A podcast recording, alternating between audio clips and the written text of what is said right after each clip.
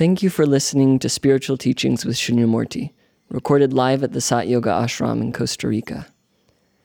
To join us for a life changing meditation retreat, or to make a donation to support this transformational work, please visit our website, www.satyoga.org. To access more teachings or guided meditations from Shunyamurti, please visit the members section of our website or our YouTube channel, Sat Yoga Institute. Namaste. So, one of the original early schools was that of what was called Raja Yoga. Raja Yoga is not different from Sat Yoga, they are the same. But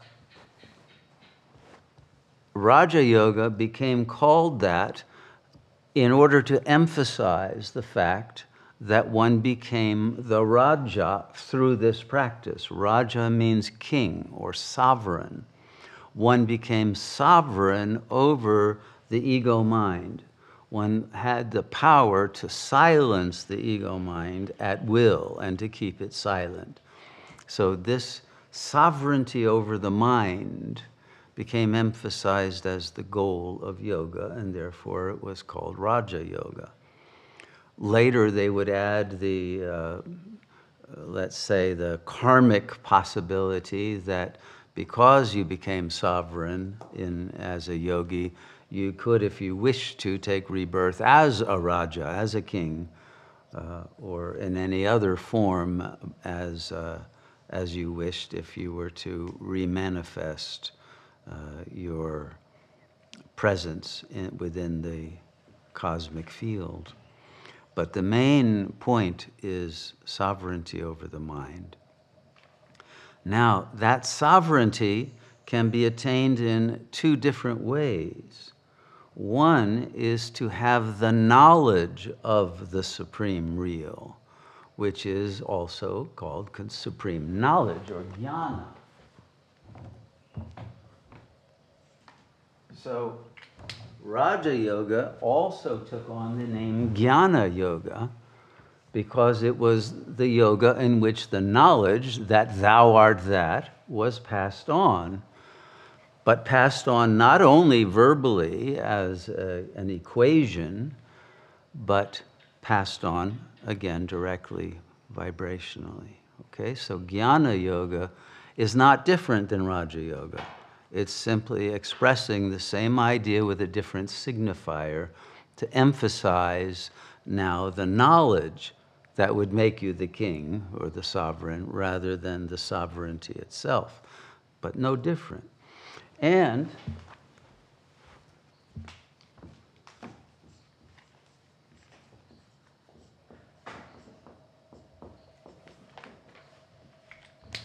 it began to be called bhakti yoga. Bhakti means devotion. Why? Because you can get to the same result through having a total devotional love for the Supreme Real. Because what is love but union?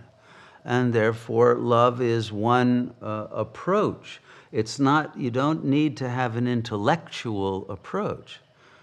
And remember, the supreme real is beyond the intellect, beyond the human intellect. It, the supreme intelligence does not use the instruments of the human intellect, which are language, mathematics, imagery, all of those uh, ways in which a person tries to grasp reality.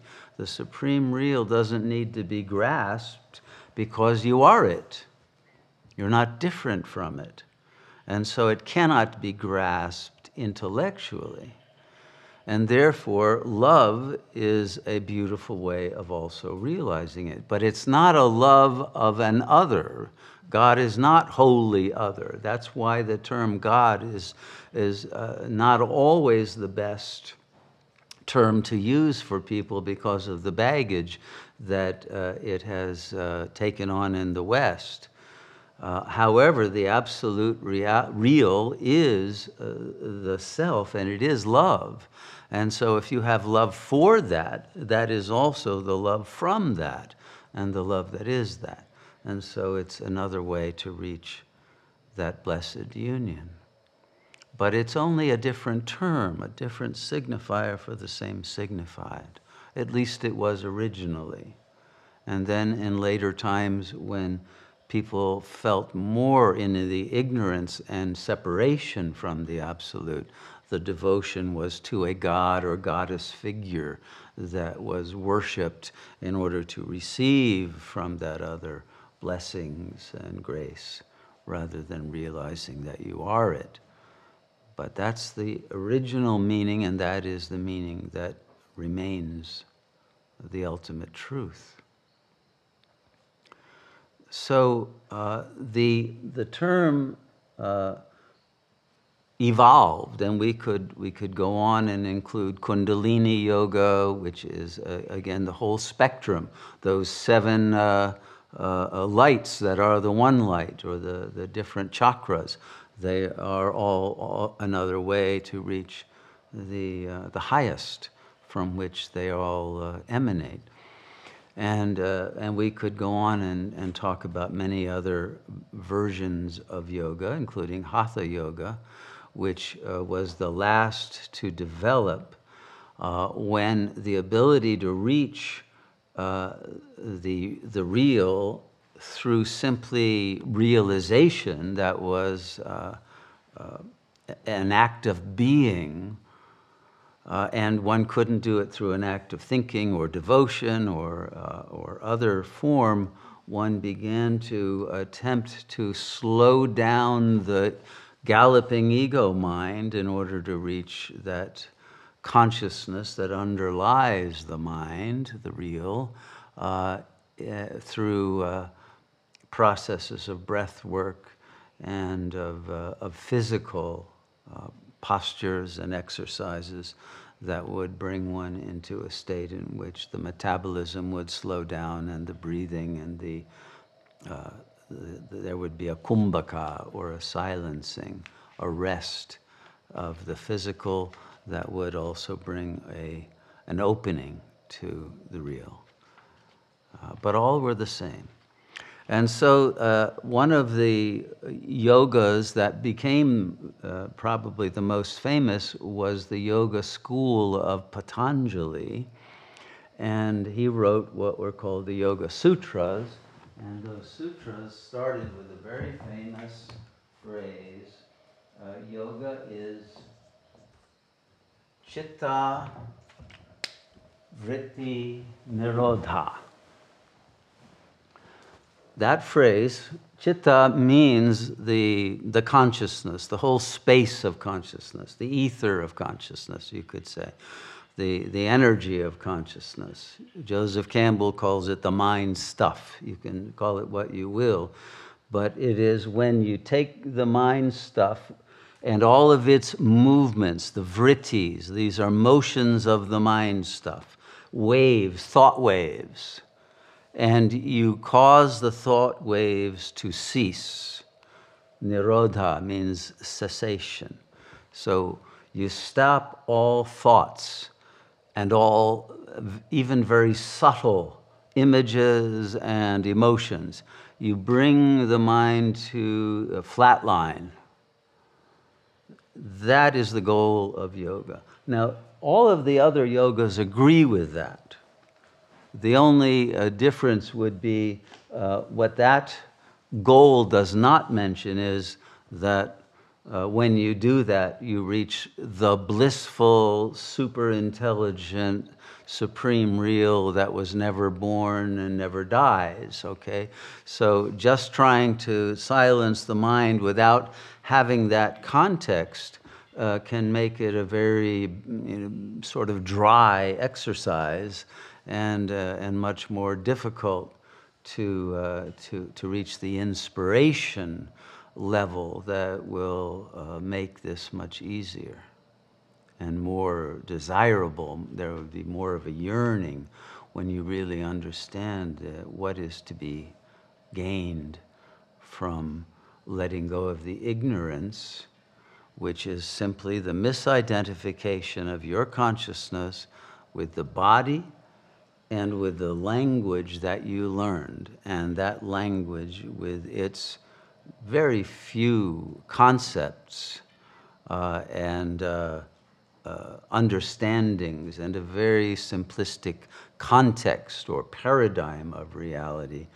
Uh, because it becomes a belief system that is unchallenged by the ego itself, creates the barrier that doesn't really exist, but is produced by the belief that one is indoctrinated into as a child in this modern period in which one believes in materialism and in uh, a, a, random world of, uh, of bodies and, uh, and does not recognize the primacy of consciousness and the unlimited uh, nature of consciousness when one explores the depths that lie beyond the purview of language and of egoic emotion.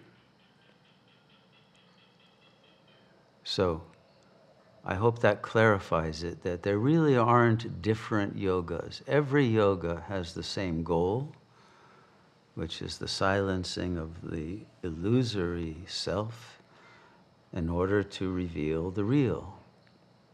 And this is true whether it's what would now be called Hindu versions of yoga, or Buddhist yogas, or Taoist yoga.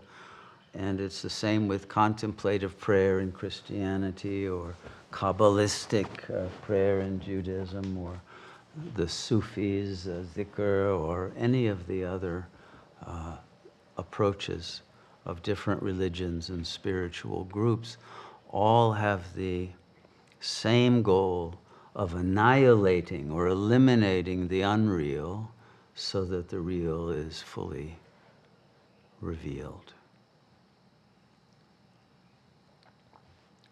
The difficulty for a mind that is embedded in language, which divides everything into subject and object, is there is an assumption that the real is something else, something I don't know, something that is uh, uh, strange, foreign, and, uh, and one wants uh, instructions of how to get there. But uh, as all the sages say, you can't get to where you already are. What you have to do is to realize that you are not where you think you are because you're in a dream. You must awaken from that dream, and that dream is the paradigm that you accept un, uh, unwittingly, uh, unconsciously, uh, that you are a bodily being in a physical world. And you don't recognize that all that appears is within your consciousness, and that you, the self, are outside of that world. You are not in the dream. The dreamer does not appear within the dream. Even though the dream is entirely within the dreamer and not separate from the dreamer because it's an expression of the mind of the dreamer. But those who are within the dream cannot know the dreamer until there is an awakening from the identification with the character in the dream. So, this is the process of yoga awakening. And that awakening brings illumination and liberation and bliss. And because the realization is that the self is not the body, the self, the real, does not suffer regardless of the condition of the body. The real self is not disturbed by bodily sickness or, or have fear of death or have any other uh, fears or anxieties. And so it is that freedom from every form of suffering that comes from misidentification with the body that is the great gift of grace that comes immediately to the realized self.